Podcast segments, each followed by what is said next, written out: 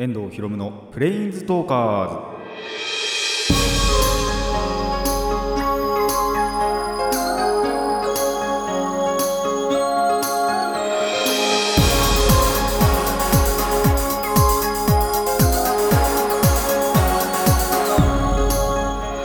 ラジオの前の皆さんこんにちは。遠藤博夢のプレインズトーカーズ。パーソナリティの遠藤博夢です。この番組はマジック・ザ・ギャザリングのプレインズウォーカーたちがさまざまな世界へ旅できるがごとくさまざまな話をしようという番組です。まあ1回ね、あのもう5月末ぐらいに30度超えたなって思ったらですね、まあ、25度前後に落ち着いてきましてまあ過ごしやすくてはいいですよね。ちょっとじめっとしてるかなっていう感じもありますけどただ結構あの夜とか涼しくってあのちょっとね昼間に歩いたりなんだりすると外ちょっと外出ると汗結構かいちゃいますけどもまあ夜結構涼しくていいなとこれぐらいの気温が続いたらなって本当に思います。気温的にはあの結局湿気があってジメジメするっていうのが またあれですけどもまあ基本的には本当ちょうどいいなっていう感じなんで夏もこれぐらいになってほしいなって 思ったりもしますが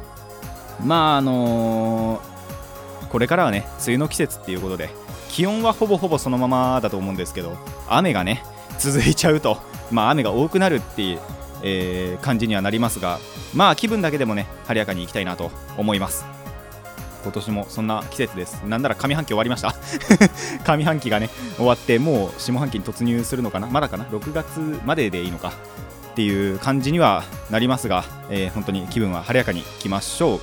えーそれでは始めていきます。遠藤ひろむのプレインズトーカーズ。今回もレッツプレインズトーク遠藤ひろむの遠藤ひろむの遠藤ひろむのプレインズトーカーズ。改めましてこんにちは。遠藤ひろむです。あのーまあ久しぶりにですねやっとこさ、えーフライデーナイトマジック。今回はちゃんと参加することできました。まあなんでこの収録から見て先週末って感じかなは、えー参加できました。ちゃんと。あのメモはその前の週でねあの反省生かしてちゃんと残しておいて。なんならそのサイトの方とかにもちゃんと入れるようにはしておいてまあかつあの番号だけはちゃんとメモ帳にやっておいて10桁ちゃんとあのメモしておいてで行きました、えー結果がですね、まあ、3回戦あって、えー、03、え3回負けです。3回やって全部負けました。まあそのデッキそのものが大会このフライデーに持ち込むのが初めてなやつで。で友達同士の間ではちょいちょい使ってたんですけどその時の感触が結構良かったんでいけるかなって思ったらあのいけそうだなって思った試合やっぱりあるんですよ。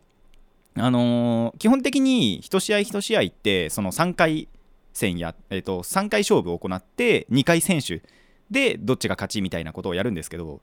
えっ、とまあ1回2回戦目かな？2回戦目はもう本当に0-2だったんです。でストレート負けしたんですけど1回戦目と3回戦目は最初は1本取ってるんですよ。でその時の感触っていうのが本当にそのデッキのベストの一番したい動きっていうのができた試合なのでそういう点ではまあもうちょっと改良すればやっぱりもっと良くなるのかなって思って、えー帰ってからちょっと反省生かしてこんなカードも多分相性いいんだろうなとかこのカードはそのサイドの方に移してその2本目からのマッチの2本目からの戦術にしようとかっていうのをちょっと考えてみてまたデッキ改良したんでその改良したものでまた挑みたいなと思うんですがあのー忘れていたことが一つだけあって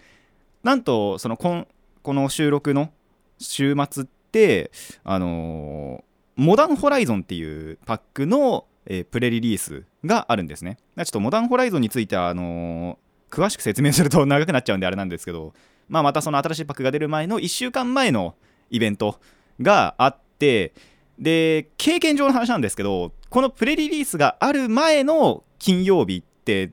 やっぱりその次の日にプレリリースがあるからなのかあんまり集まらないイメージがあるんですよ。てか一回それで本当にあの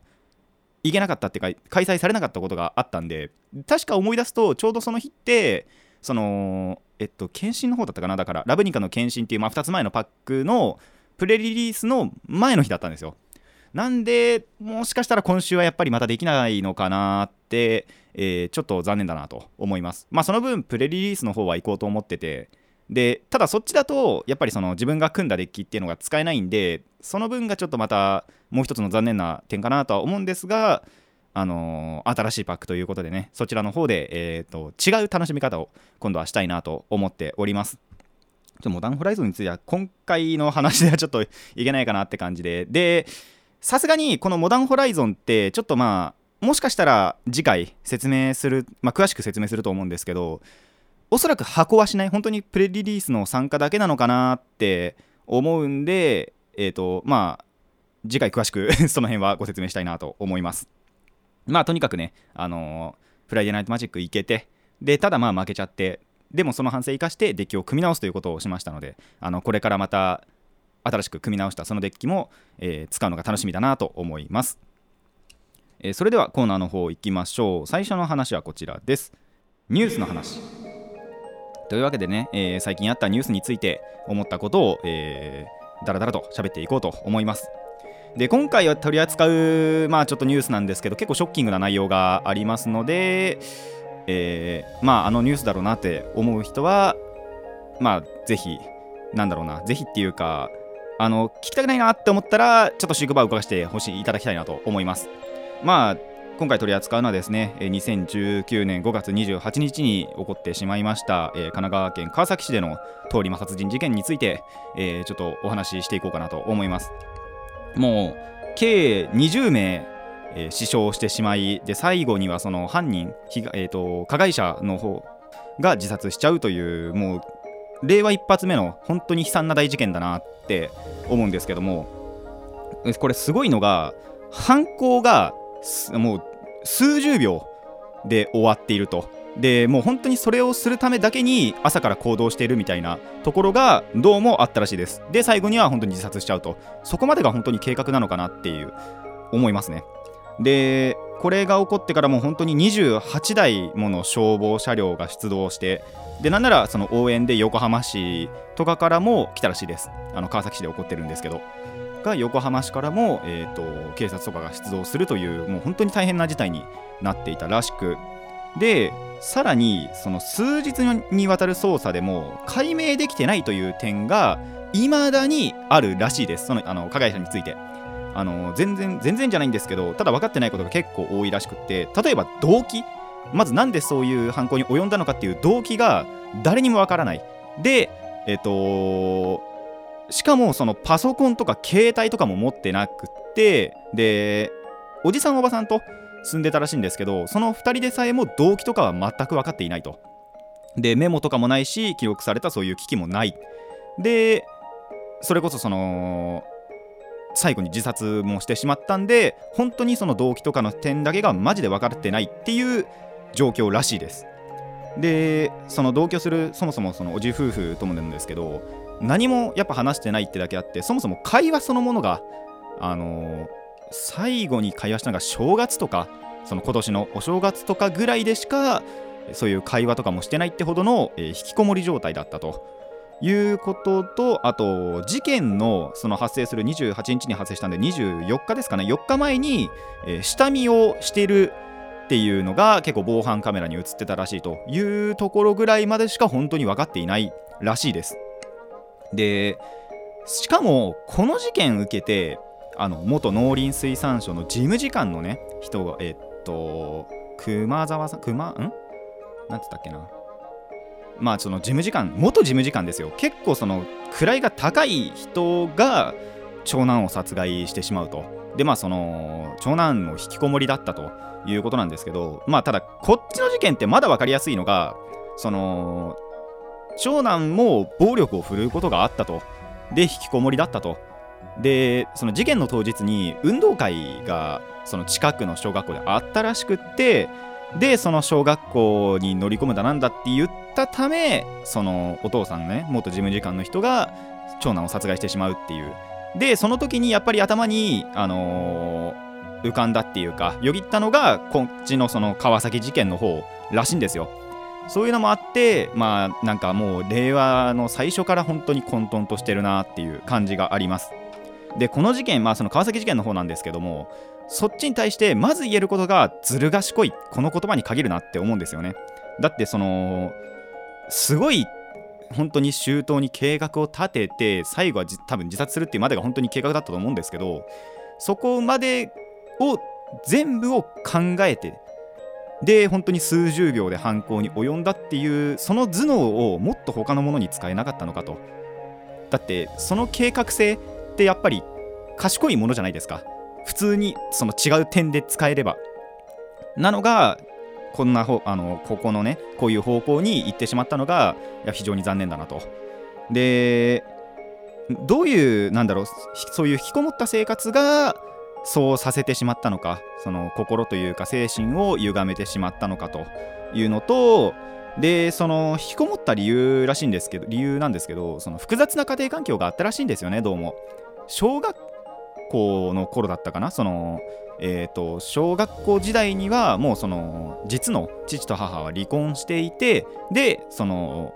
おじ夫婦に引き取ってもらってっていうところの複雑な家庭環境からやっぱりその小学校時代からもあのちょっと屈折してたというのをその同級生の方が最近そのインタビューで答えたらしいんですけども。まあそういったところでもなんかなんだろうな屈折っていうか歪んでしまうとそういう本当にもしかしたら違う点で活躍できたかもしれないっていうものを今回のようなその悲惨な事件につながってしまったのかなと思います。まあ、なんでコミュニケーションってやっぱ大事だなって思いますね。それがもしやっぱりそのおじ夫婦とかでなくてもなんだろういじめセンターとかそういうところになんか行ってればってか相談とかしていればこういうことにもまたならなかったのかなと。引きこもりの事件とかも結構多いじゃないですか。でそういう問題もやっぱり多いのでそういう時ってやっぱり近くの人とかに相談するのがいいんじゃないかなと思います。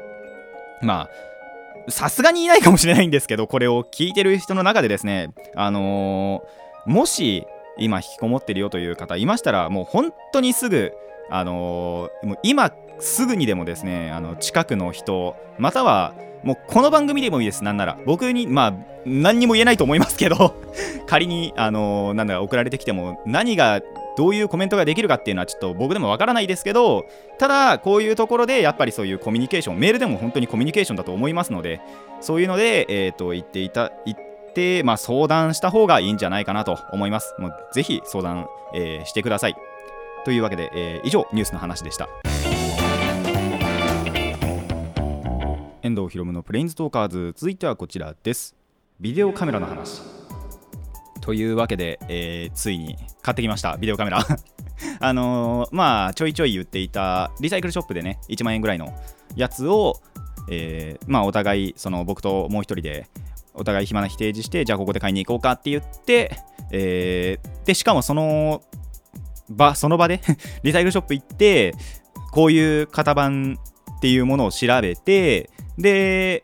あのイネットで検索してどういうものかっていうのもちょっとやりつつ、えーと、あと三脚もね買ってで、えー、その日は帰りました。帰ってあで多少試そうかなってその日思ったんですけどあの試せなくって。で次の日にじゃあ試そうかって言ってちょカラオケ行って。でそこでですねあのー、まあテスト撮影としてえー、三脚のまず高さとどれぐらいの高さがいいのかとかあとカメラの向きどういうなんだろうな向きの方がいいのかとかっていうのもやってで集音性の確認とかもしつつまあじゃあボイスレコーダーとかアプリで使ってそれを使おうかみたいな話もしてで数本を、えー、テスト撮影として撮ってみました。4本かな？4本ぐらい、えー、遊戯王2本ギャザ2本って言って撮ってみました。まあそれはさすがにあのー、上げるつもりはないんですけどそこの4本のテスト撮影は。なんであのこれからですねもう本当に撮影の本番なんかもやっていこうかなと思っております。あのー、具体的なやっぱなこの動画内容活動内容とかチャンネル名とかっていうのをまだ決めてなかったり。であとまあ本当にだから撮影準備が整ったっていうだけの、えー、話かなとは思っております。ただ本当にそこはもう整ったんで本当にチャンネル名とまあ活動内容もほぼほぼ決まってるようなもんであのカードゲームどっちかやっていこうかみたいなところではあるんで本当にあとはそれだけでもう僕らは YouTuber になるんじゃないかなと 思っております。もうここまで来るとですね本当は後には戻れないなと。なんせ1万円カメラやっぱしてますからね。で三脚合わせてで SD カードも買ってっていうのでまあ1人あたり6000ぐらい6000、7000ぐらい6500とかかなはしてるんでもうね、えーやっていこうかなと思っております。まあ本当にだからまだ、あのー本番の撮影とかってしてないんですよ。でチャンネルとかも作ってもないですしなんなら。で本番のその撮影とかもしてないんであのそれをまたしたらあのこっちで話そうかなとも思ってるんですけど、えー出来次第やっぱりお話ししようかなともちゃんと思ってますので、えーそこはお楽しみにしていてください。いやーここまで来るとねほんとどうしようかなとも思いますけど。でやっぱこういうのってモチベーション大事だなっていうのもあってその買ったところからてか撮影の準備をしてからか1ヶ月以内には1本あげようかみたいな話もしてて。ただちょっと僕もねあの少し忙しくなる時期がちょっとそろそろ来るんでそれまでにはなんとか1本本当に完成させたいなと思っております。なのであの皆さんぜひ応援を の方もよろしくお願いします、えー以上ビデオカメラの話でした。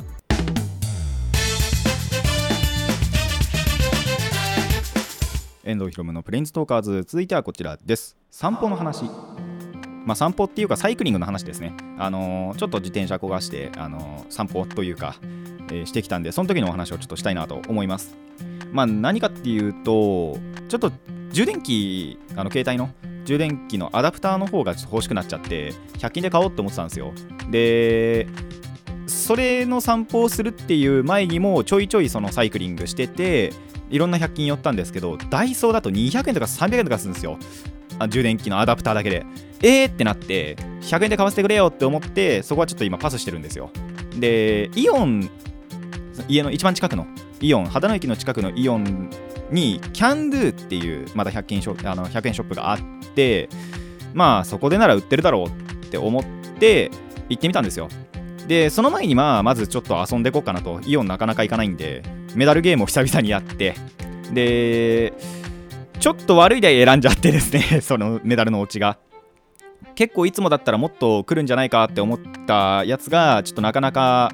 ダメな台だったんでそれで結構300円ぐらい失っちゃって。でそれからまあとりあえず探そうって思って100円ショップの方キャンドゥの方行ってみたら見つからなかったんですよね。なんとアダプターそのものがまずないっていうことが起こってえー、ないのかと。一応その要は2つまとめて充電したいんでそれの、まあ、タップみたいな USB のタップみたいなのもあったんでそれにしようかなとも思ったんですけどそれだとそのなんだろうな差し込めないような感じがしたんですよね。あの横横にっていうのかな。まあちょっと言葉だと伝えにくいんですけど、まあ、まずコンセント挿すじゃないですか。で大体横側にその USB 接続する充電器のアダプターの方があってでやっぱ2個分のタップなんでちょっと横幅広いんですよ。そうなるとその壁の方に激突してもしかしたら刺せないんじゃないかなっていう懸念があってちょっと今買うのは、えーためらってるところです。もうこれでまた違うところの100均行ってなかったらまあそれにしよっかなとも思ってるんですけど。あのーとにかくちょっと100均、えー今回も外しました。ダイソーもダメだったんでね。で今回のキャンドゥもダメで。っていうことで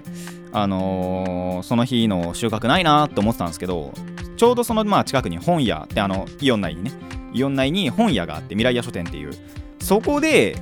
あるものをね発見してしまったわけですよ。もちろん本じゃないです。あの本屋ですけど 本屋なんで本ってまあ絶対あるんですけどそうじゃない本じゃないものを見つけてしまったわけですね。さあ何だと思います？まあ本じゃないもの。だけど本屋にあったもの。なんとですねボードゲームその未来屋書店でいくつか、まあ、全部じゃないですけどあの数種類売ってたんですよ。でこれもまたなんでかなって思ったんですけどやっぱりその海外では教育として扱われてるものが多いらしくってそういうまあチーク玩具的なところの、まあ、海外製の裏面とかの説明見てもあの外国語で書いてあって何書いてあるのか全然わかんないっていう ものではあったんですけどもただそういった類のものもあれば、まあ、少量日本ちゃんと日本製のものであの説明とかも日本語で書かれているというものが、えー存在していました。なんと本屋にね。いやーついにそういう時代が来たのかと。僕ら時代先取りを しすぎてすでにもう廃れてしまっているわけなんですけども。あのついにそういう本屋本当にそういったところでも認められる日が来たんだなと思います。もちろん多分全国のどこの書店でもそういうのが置いてあるってわけじゃないと思うんですけどただこういったまあ小さいところからでもなんか流行ってってくれるとあの僕らも最初の方にやっていた価値があったんだなってやっぱり思うことができるんでまあなんならやっぱりまた友達同士でやりたいですけどね。あのテーブルゲームの方も。やりたいんですけどまあその流行っていくっていうのは嬉しいことだなと僕らももともとやっぱりやってた身なんで。そういうところがあのいいなと思っていますので、まあ、もしですね皆さんもよろしければあのやっぱりね海外ではなんと教育として扱われているというものもあって。でしかも楽しみながらやっぱりできるものだと思うんで、あの気になった方はぜひちょっと近くの書店まあ未来屋書店がだから全国的にやってんのかなとはわからないんですけど。とか、えーちょっと寄りつつまあもしね見つからないっていう時は本当にテーブルゲームの専門店とかあとやっぱりボードゲームカフェとかもありますんでそういったところで、えーちょっと探してみて自分に合ったものを、えーやってみてください。以上散歩の話でした。